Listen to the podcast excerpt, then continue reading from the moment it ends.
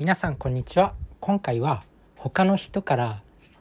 よりも抜きんでるためのマインドセットについてです。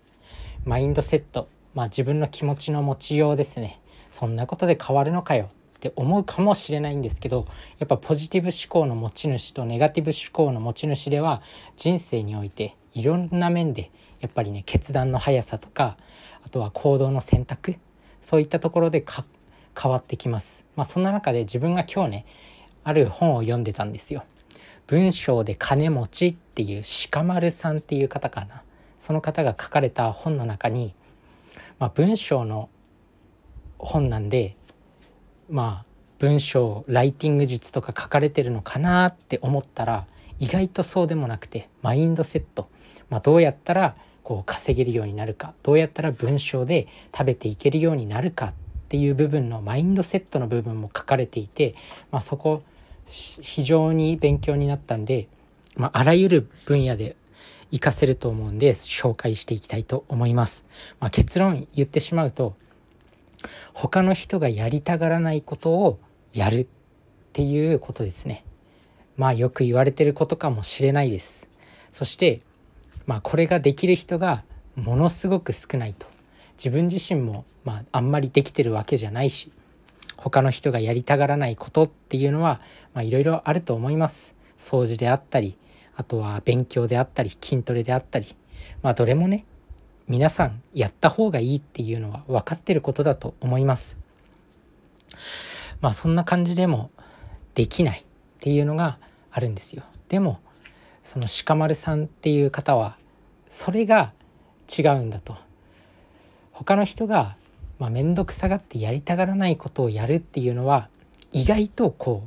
ちょっと頑張ればできることが多いんだっていう、その認識を持ってほしいっていうことをおっしゃってました。勉強に関しても、日本人の社会人の平均勉強時間は6分でも言われるように全然勉強しないんですけど、そんな中でもやっぱり勉強した方が抜きんでることができる。で、この鹿丸さんの文章で金持ちっていう本は、主にブログを書いて、それをもとに稼いでいく方法っていうのが書かれているんですけど、ブログほとんどの人が始めても挫折するみたいなんですよね。で、そのブログで挫折するのはなんでかっていうと、大半の理由がめんどくさいから。だから続かない。ブログって結構大変なんですよ。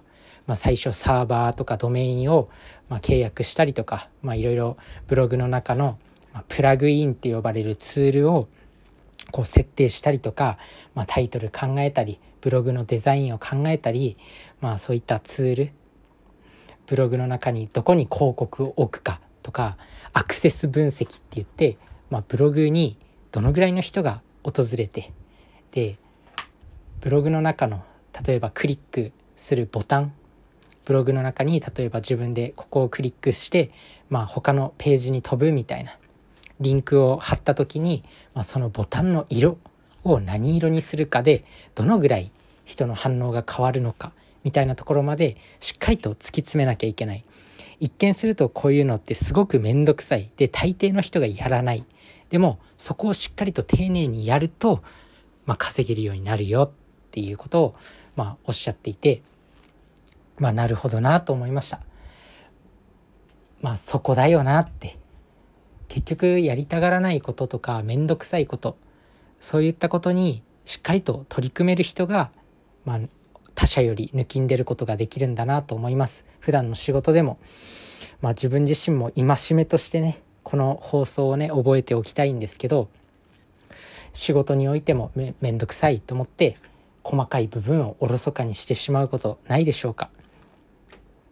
あとは日常の生活とかでもね、細かいところだけどちょっとめんどくさがってサボりがちな部分ってないでしょうか。他の人より抜きんでたいんだったら、やっぱりそういう部分をしっかりと整えていかなければいけないんだなと思います。心がけてみてください。そんなわけで今回は他の人より抜きんでるためのマインドセット、結論、他の人がめんどくさがってやらないことをやるっていうことで、そのやるために、勉強は必要なんですけど、意外とそんなにちょっと我慢すればほんのちょっと我慢して勉強すれば大丈夫っていうこと。もうなんだろう、死にそうになるぐらい辛いってことはないから、まあ安心して勉強していいよっていうことです。ぜひ取り組んでみてください。それじゃあね、バイバーイ。